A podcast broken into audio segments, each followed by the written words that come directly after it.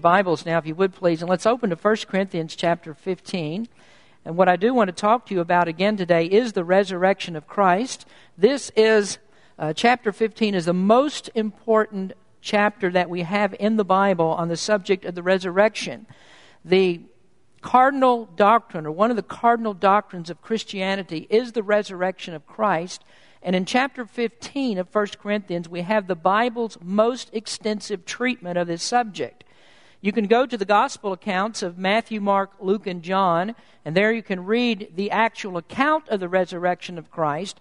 But here's the place in the Bible where it ties it in with the gospel, why that it's so important for our hope of eternal life, and why it's so important as a foundation of Christianity.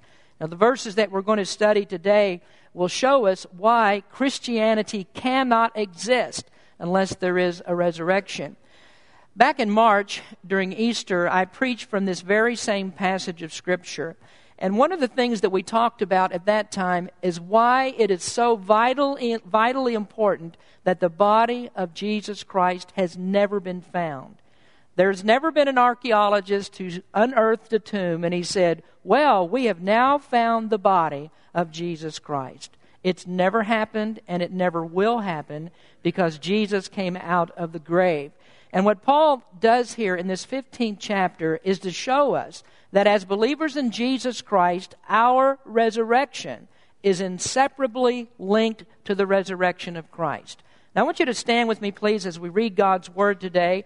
We're going to look at Paul's arguments of how the resurrection is all the proof that we need, that we too shall arise. 1 Corinthians 15, we start reading in verse number 12. Paul says here, Now if Christ be preached that he rose from the dead, how say some among you that there is no resurrection of the dead?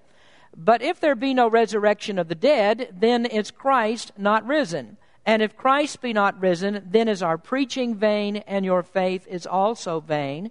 Yea, and we are found false witnesses of God, because we have testified of God that he raised up Christ, whom he raised not up if so be that the dead rise not. For if the dead rise not, then is not Christ raised. And if Christ be not raised, your faith is vain, ye are yet in your sins. Then they also which are fallen asleep in Christ are perished. If in this life only we have hope in Christ, we are of all men most miserable.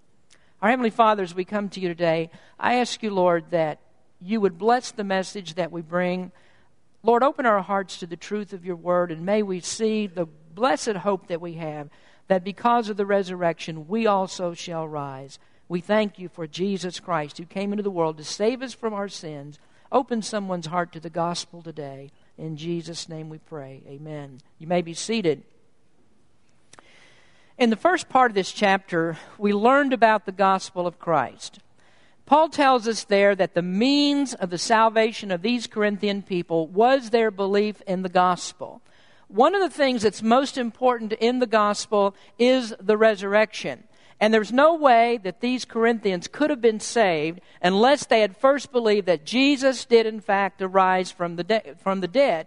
So Paul showed that there are plenty of witnesses to prove that he did. In the next verses that we studied last week, we talked about how uh, Paul showed them that the apostles saw it, that others saw it, that 500 people at once saw that Jesus Christ had arisen from the dead.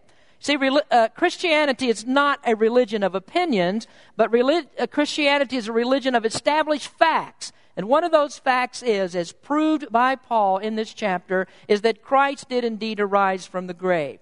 So in verse number 12, Paul's question is if we have preached that Christ died for our sins and he arose from the grave, then why are there some of you now saying that Christ did not arise from the grave? Well, the error that Paul is trying to combat is not the fact that there was a resurrection.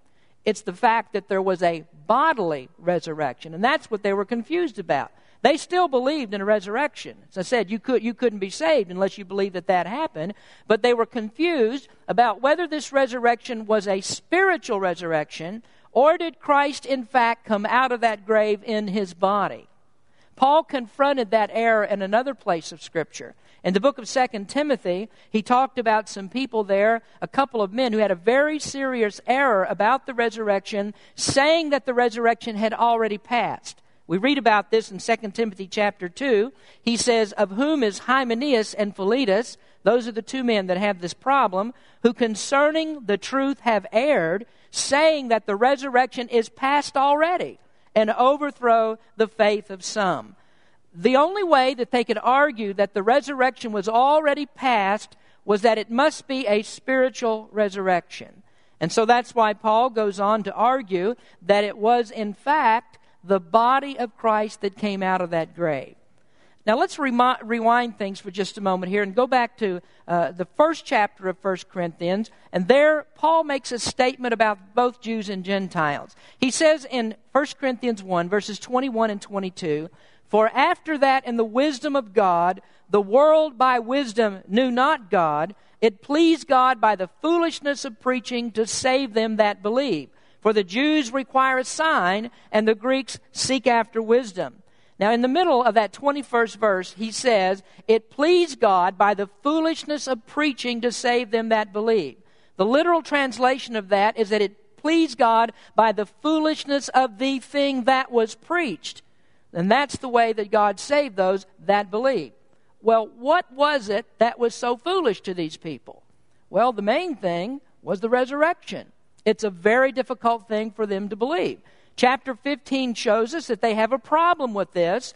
They have a problem, what we call an intellectual problem with the resurrection. So we're going to talk about that first today the intellectual problem of the resurrection.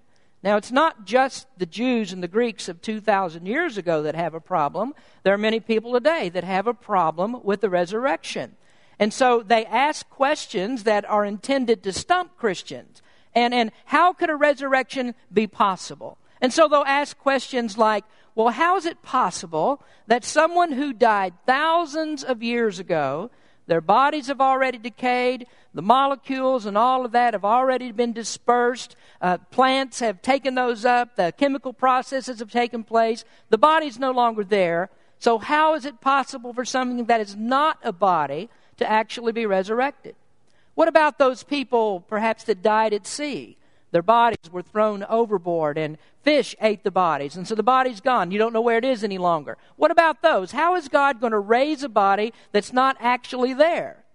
Well, one question we might think about, or statement I might make, is that when you think about the intricacies of the human body, what it takes to actually bring all of the things that this body is made out of together to create life, the question really ought to be not how could God resurrect the body, but how could God cause life in the first place? How could He possibly do that? Did you know this? That in seven years' time, that your body is completely made over again. Every single cell in your body in seven years' time has died and has been made over again. So that means that the body that you're living right now, that you're in right now, is not the same body that you had seven years ago. It's not the same body that you had when you were a child. All I have to do is feel my aching back and all the problems that I've got, and I realize I'm not in the same body that I was in before. One thing I'm very thankful for is that in these seven year makeovers that I have, I keep getting more and more handsome. That's a wonderful thing. I wish it were true for all of you. But that is a that is a problem with people. What about a body? What about one that's disappeared? How's that body going to be resurrected? Well, we're dealing with an omniscient, omnipotent God. He keeps track of every single molecule that's in the universe. And if God can create life, then certainly God could call all of those molecules back together and he could raise that person from the dead. God is able to do that because nothing is impossible with God. But it seems that in exercising the intellect, that neither the Jews nor the Gentiles understood this immensity and the omnipotency of God. Now, the Gentiles really have a problem with the bodily resurrection, and that's because of the body's intrinsic corruption. So, the Gentiles, their problem is intrinsic corruption. I mean, they're convinced that the body is inherently evil. And so the way to get rid of the body, the way to get rid of that evil is for the body just to pass out of existence, get rid of it. And so it's utterly foolish for them to think that the body would be raised again. That for them would be simply counterintuitive. Well, Paul's not afraid of that argument. We're going to find a little bit later, not today, but in a later sermon, we're going to find out that Paul says, well, God's going to take care of the corruption of the body. So you don't need to worry about that. And then when we think about Jesus himself, when, when he came into the world, he was in a fleshly body. He lived here, he breathed, and while he was alive and living upon this earth, he was subject to all the frailties that every human is subject to. For instance, Jesus had weakness, Jesus was weary. There were times when Jesus had to eat, he had to sleep. Through all of that, of course, he never sinned. He was deprived in the temptation of all the basic necessities of life, and yet Jesus never sinned. But when Jesus went into that grave, he did not come out of that grave with a body that had all of these problems any longer. All of that was done because he came out with a glorified body. So he didn't have any need of all the physical things again.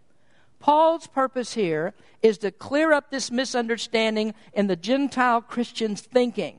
What they had done was to allow those intellectual problems of the resurrection to creep back in, and they ignored all of those witnesses that Paul said actually saw that Jesus came out of the grave in a body.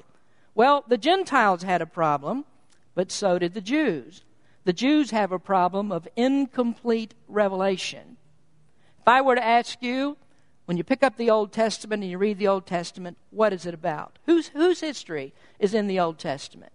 All of you would tell me, well, the history of the Jews is in the Old Testament. And you would say, or, or what we should understand, is that the Old Testament was written to give us a fuller revelation of Christ, that Jesus was coming into the world. And so we have all these prophecies concerning Jesus in the Old Testament. But when you're talking to the Jews, they're looking at it only as their book. It's a history about them. Well, we can take their book and we find out one of the things that's written in the Old Testament was spoken by Job.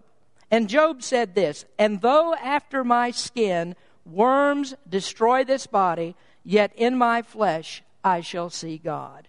That sounds exactly like something that Paul would write. And in fact, Paul did write almost exactly the same thing. He just puts it in different words. The meaning is the same, and that's what 1 Corinthians 15 is all about. He reiterates Job's statement. So both Job and Paul spoke under the inspiration of God, and they both said, In our body we shall see God. Daniel wrote about it in the Old Testament. He said in Daniel chapter 12, And many of them that sleep in the dust of the earth shall awake, some to everlasting life, and some to shame and everlasting contempt. Another place we have in the Bible, one that's really one of my favorite preaching texts, is in Ezekiel chapter 37. And there, Ezekiel tells us about a valley that was filled with dead, dry bones. Ezekiel went to preach to that valley of dead, dry, sun bleached bones. And when he did, under the power of God and the preaching of God's word, those bones came back to life again. And that is a demonstration I mean, it's an indicative that the people of God will arise from the dead. They'll come out with their bodies intact, and they'll be raised gloriously to be with Jesus. But despite all of those Old Testament texts that we read, and there are many more that I could mention to you, despite that, there were many Jews who said that they believed in the Scriptures, but they did not believe that there was a resurrection from the dead.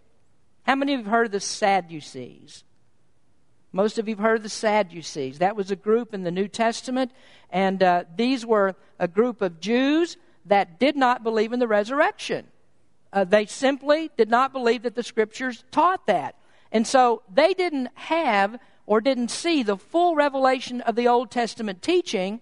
And so they became very upset when the disciples started to preach about the resurrection. I mean, after Christ had died, the disciples started preaching about it, and they were very upset about it. In the book of Acts, it says, And as they spake unto the people, or as the apostles, as the disciples were preaching to the people, the priest and the captain of the temple and the Sadducees came upon them being grieved that they taught the people and preached through Jesus the resurrection from the dead. So the apostles that preached prior to Paul, they very much believed that there was a resurrection of the dead, and they believed that our resurrection was linked to the resurrection of Jesus Christ. So, what Paul may very well have been dealing with also in 1 Corinthians 15 is the influence of Jewish Sadducees who came back and, and relying upon that incomplete revelation that they have, not understanding the Word of God, then they said there is no resurrection. And so, when Paul says in verse number 12, we preach through the gospel the bodily resurrection from the dead, you believe that. So, how do you say now that there is no resurrection? Well, when he says this, here's the problem.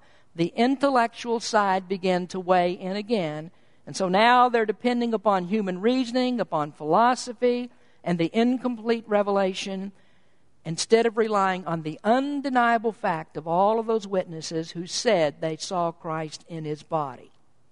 Well, the next thing that Paul goes on to here is the indispensable proofs of the resurrection. There's one cardinal thing that absolutely has to be true in order for us to maintain our faith, and that is that Jesus must arise from the dead. We have no faith if it's not for that. Christianity will fall apart like a house of cards if the resurrection is not true.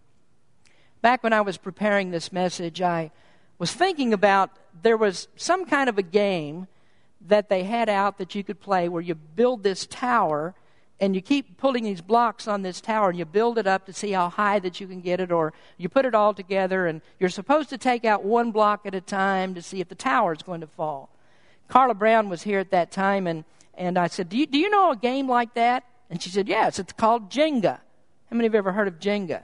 Well, I didn't know what the name was. I'd never played it before.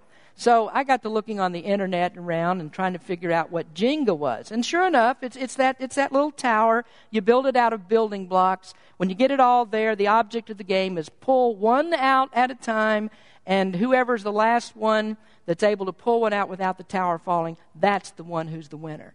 Well, I'm sure, I've never played the game before, but I would be sure of this if you build the tower out of building blocks, you don't go down to the very bottom block and pull that one out. If you do, the tower will fall. This is exactly what we're talking about in Christianity. If you pull out the foundational building block of the resurrection, Christianity falls. Nothing makes sense in Christianity without a resurrection. Now, let's look at some things that Paul states in the next verses. In verse 13, he says, But if there be no resurrection of the dead, then is Christ not risen. That seems to be an obvious conclusion, doesn't it? That, that if there is no resurrection, then Christ could not be risen from the dead. Well, if that's true, how are you going to get around all those witnesses? What about all those apostles who saw it? What about the personal appearances? What about Paul who saw it? What about 500 people who saw it at one time? How are you going to get around the witnesses? It's often been stated that the resurrection is so thoroughly witnessed and authenticated that if there's anything at all that you can believe in history, you can believe in the resurrection of Jesus Christ. It has more attestation than most things that we read in history. So, how is it then that somebody could deny that the resurrection of Jesus actually took place? Well, what they must do in order to deny it is to deny Christ's humanity. They'll say, well, if he wasn't really human, then he didn't really come in a body. He just appeared to be human. When he died, it just appeared that he died. And then when he was resurrected, it was only a spirit that came out of that grave. Well, what doctrine do we have to believe to show that that absolutely cannot be true? That Christ came out in a body? Well, it'd have to be this it's Jesus personality. Jesus must be a real person. He must be a flesh and blood person, which means he must have a real body. He must have come in the flesh so that he would be fully human and also fully God. Do you know there was no one who was contemporary with Jesus who denied that he was fully human? Nobody said that. I want you to listen to what Matthew records. He says, And when he was come into his own country, speaking of Jesus, he taught them in their synagogue, insomuch that they were astonished, and said, Whence hath this man this wisdom and these mighty works? Is not this the carpenter's son? Is not his mother called Mary, and his brethren, James and Joseph and Simon and Judas? And his sisters, are they not all with us? Whence then hath this man all these things? You see, the point of difficulty in receiving him as the Savior was because he was a man. The point of difficulty in refusing him as God is because he was a man. Nobody denied that he was a man. So they said, Well, we know his mother, we know his brothers and his sisters. We're convinced that he's a man. When, when they took him to be crucified, when they beat him at that mock trial, when they pressed those crown of thorns into his head, when they drove nails into his hands and his feet, when they raised that cross and pierced a, a spear through his side, they had no doubt that he was human. I mean, his body reacted exactly like a human would. He was bruised and he bled and he died, just like humans would. But then, when Jesus came back from the dead, when he was resurrected, he also made it a point to let the disciples know that it was really that physical body that came out of the grave. If you look at or listen to Luke chapter 24, it says, But they were terrified. Now, this is when Jesus appeared to the disciples after the resurrection. But they were terrified and affrighted and supposed that they had seen a spirit. And he said unto them, Why are ye troubled? And why do thoughts arise in your hearts? Behold, my hands and my feet, that it is I myself. Handle me and see. For a spirit hath not flesh and bones, as you see me have. So Jesus invited them to come and touch him because he was proving to them he was in a real body.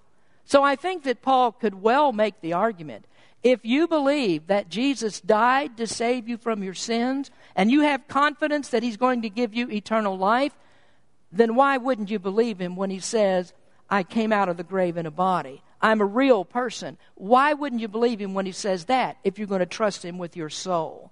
So the absolute humanity of Christ, that is essential. It's essential to our faith because Jesus must come in the flesh. He must come and he must die as a substitute, as a sacrifice for our sins. So he must be fully human, but he also must be fully God. And he proved that he was fully God because he came out of that grave under his own power and authority. So he was truly God. That's indispensable for our faith. Now, secondly, the resurrection is indispensable for the validity of preaching. I sure do hope that the resurrection is true because my profession depends upon it. Verses 14 and 15. And if Christ be not risen, then is our preaching vain, and your faith is also vain. Yea, and we are found false witnesses of God, because we have testified of God that he raised up Christ, whom he raised not up, if so be that the dead rise not. I don't preach just to make a living, but I do make a living out of preaching. And one thing that I really desire, and that is that what I do has meaning. I really want what I do to have meaning. Anybody here who, who likes to work a job when you think that your job is totally meaningless? Nobody wants to do that. I think one of the reasons that people become unhappy in their jobs is because maybe they're doing something where they don't see the end product. I mean, they don't see what, what happens as the result of their work. If you're a person who works in an automobile factory and it's your job to put in this one bolt that attaches the starter to the engine, and that's all you do every single day, you put in that one bolt that attaches the starter to the engine, how much satisfaction do you think you'd have in that job if you never saw a car?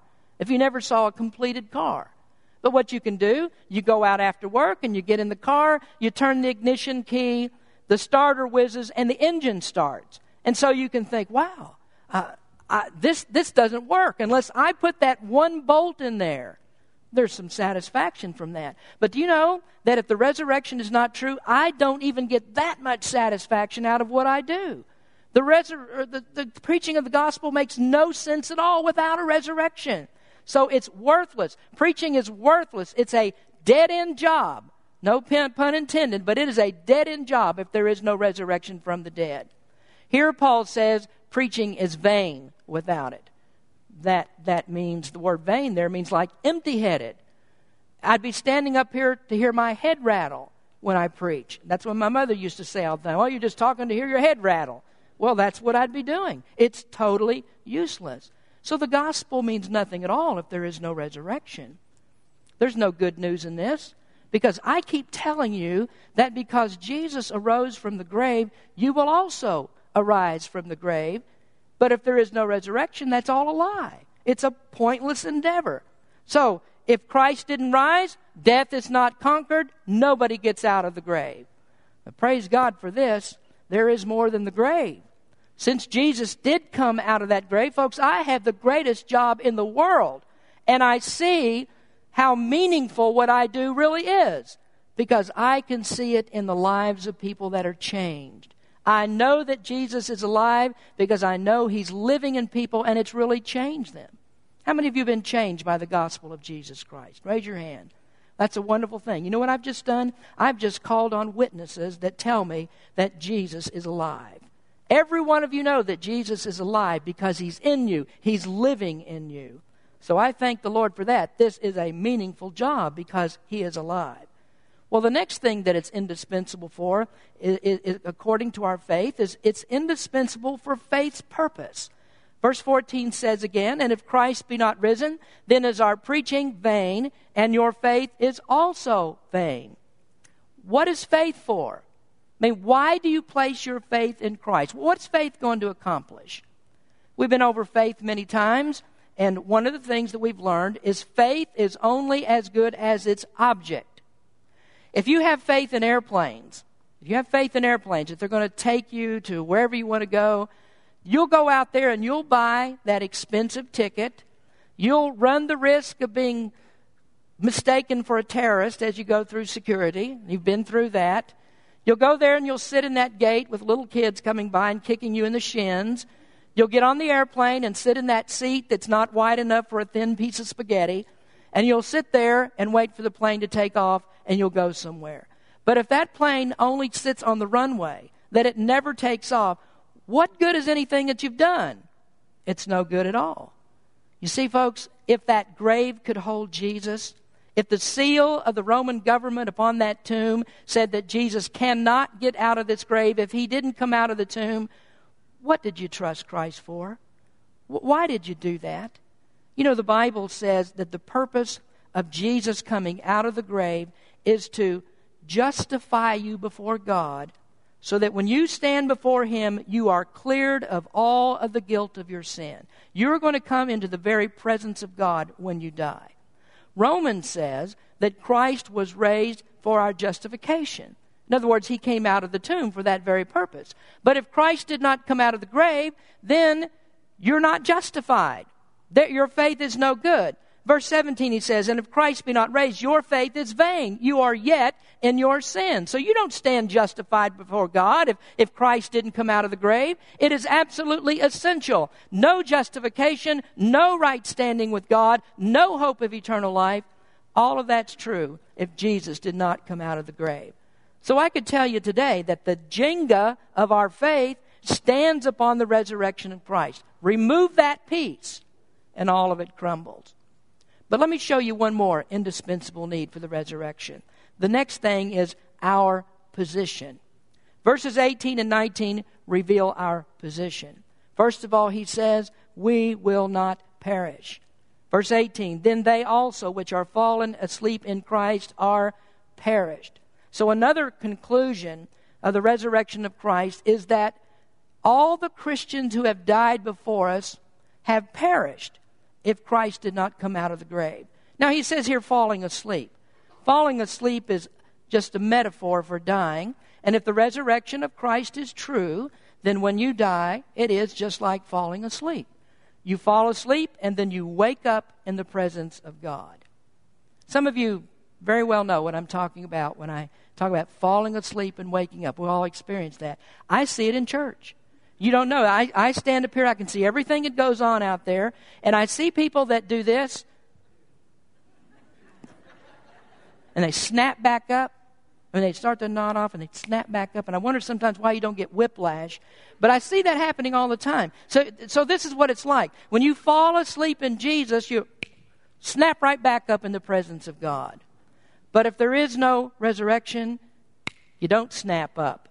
You don't awake. You don't awake when you die into the presence of God, and neither will your body awake in the resurrection. If he didn't come out of the grave, then you're going to perish. But Paul says, because he did, we will not perish. Jesus came out of the grave, and because he's alive, you're going to wake up. You are a born again, justified believer in him. Heaven is your home, and that's a guarantee of Almighty God. Paul wrote this in Philippians. He said, For our conversation is in heaven, from whence also we look for the Savior, the Lord Jesus Christ. Listen, who shall change our vile body, that it may be fashioned like unto his glorious body according to the working whereby he is able even to subdue all things unto himself. I want you to look at that word conversation there. That's an old King James word that many people don't really understand. Conversation, what does he mean? Well, in this particular place, he means citizenship. This place means citizenship. Sometimes it means manner of life, but here it means citizenship. Citizenship is something that was very prized in the Roman Empire. Even among those that were in conquered territories, they prized Roman citizenship because when it was granted to them, their situation improved. Their lifestyle improved. Their position immensely is improved by becoming a citizen of Rome. Well, the Bible teaches that we have a prized citizenship. And that citizenship is better than any earthly citizenship, better than anything that you get here. And the best thing about it is, when you get saved, you get it right now. Your current position if you are a saved person, is that you are a citizen of heaven. Now, I like what one commentator said about this. He said, We are a colony of heaven. Corinth was located in the colony of Rome. They weren't in Rome, but they were a colony of Rome. And that's the same way it is for a believer. You're not in heaven yet, but you're still a citizen of heaven. You are a, we are a colony of heaven right here upon this earth. So here is the truth of our position we will not perish. When we go to sleep, we're going to experience the resurrection of the body. The sleep of death results in the resurrection of the body. Now, the second thing that we could say in our position is that we are not to be pitied. Verse 19 If in this life only we have hope in Christ, we are of all men most miserable. I want to tell you something. You don't need to feel sorry for me. You know, there are people who say, well, those poor Christians, they are so deluded. Here I am out on Sunday morning on the golf course playing golf, and those poor old Christians, they're stuck in church somewhere. Got news for you. I'm not stuck here. This is exactly where I want to be. Don't pity me. One of the things that I really enjoy about being a Christian is that I have hope in this life right now. I mean, I have a position right now. I'm not just hoping for life to come, I have Christ living in me right now. And so when there are tough times that come, hard times come along, I've got somebody here who carries all of my burdens. That guy who goes out on the golf course on Sunday, he plays 18 holes to relieve his stress. And then when he's done, he goes right back to the same problems that he had before. He has nobody to shoulder the burden with him. People will go to alcohol, they go to pills, whatever it might be, and there they try to find their relief. But then when the alcohol's worn off and the pills are worn off, what do you have left? You still got the same old problems. And not only that, you got the stupidity of the things you did in that alcohol induced or drug induced stupor. So you don't gain anything by that. I am so thankful that I have Christ living in me right now. But if Jesus did not arise from the grave, then very well, you ought to pity me. I have no hope right now. I have no hope for the life to come. But He is alive. I know that He lives in me because every day He walks with me, He talks with me, and He tells me that I'm His own. Whenever a loved one dies, I have comfort. Whenever finances fail, God will take care of me. When all of my hope seems lost, there's Jesus Christ. I'm the one that's left singing, It is well with my soul. Don't pity me. Pity the people on the drugs and the alcohol and all those other things. Don't pity me. I'm right where I want to be. Now, the third thing that we get in our position is that we will rest in peace. Back in June, I went back to Kentucky for the birth of our third grandchild. One of the things that I always do is I go and I visit the cemetery where my father is buried. He was a veteran, and so he's buried in the Camp Nelson National Cemetery. And when you drive into the cemetery, it's just like other military cemeteries. There are hundreds and hundreds, even thousands, of white stones that are all throughout that cemetery. And stone after stone after stone has a little caption on that stone, and it says, Rest in peace. My father has one of those on his stone. It says, Rest in peace. Did you know that that little phrase right there is actually a reference to the resurrection? How is there peace if there's not a resurrection? How does a dead body that has no sensibility at all rest in peace or not in peace? How, how would that be possible? Well, the thing about it is, is the expectation. A body rests in peace because of the expectation.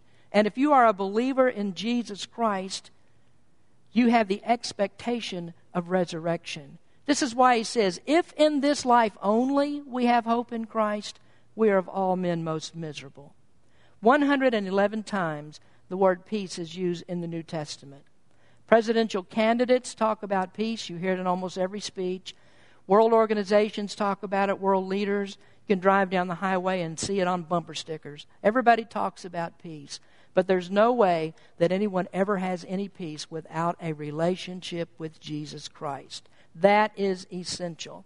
You see, if Jesus is not raised from the grave, there never will be any peace on this earth. It, it won't happen. Those who doubt and deny that Jesus died, that he was buried, and that he arose from the grave, those people will never have any peace. Now, friend, here's what I want to know about you today. Do you have hope of the resurrection?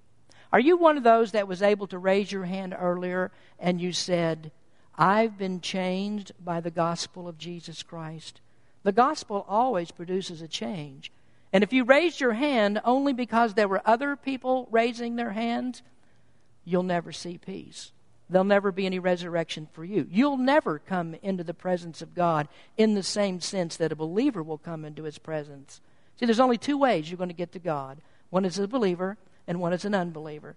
All believers are going to go into heaven to be with God forever. And all unbelievers, the Bible says, is going to be cast into the lake of fire forever.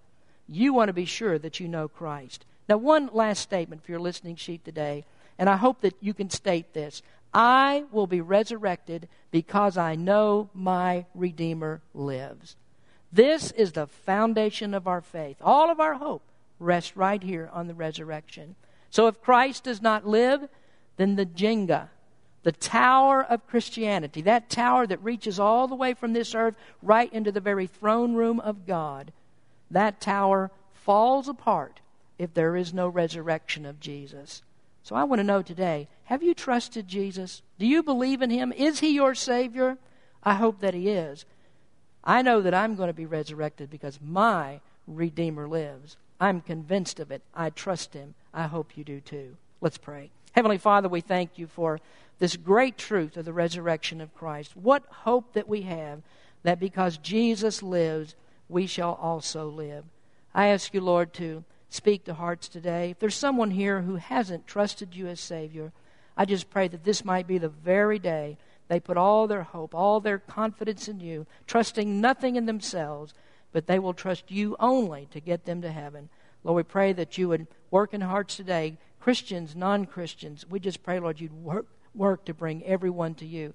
Then, Lord, I pray this that Christians right now, right now, Christians are thinking about somebody who needs to know the truth of the gospel, someone right here in this congregation who needs to be saved. I ask you, Lord, speak to the hearts of Christians to pray. Will somebody be saved today? In Jesus' name we pray. Amen.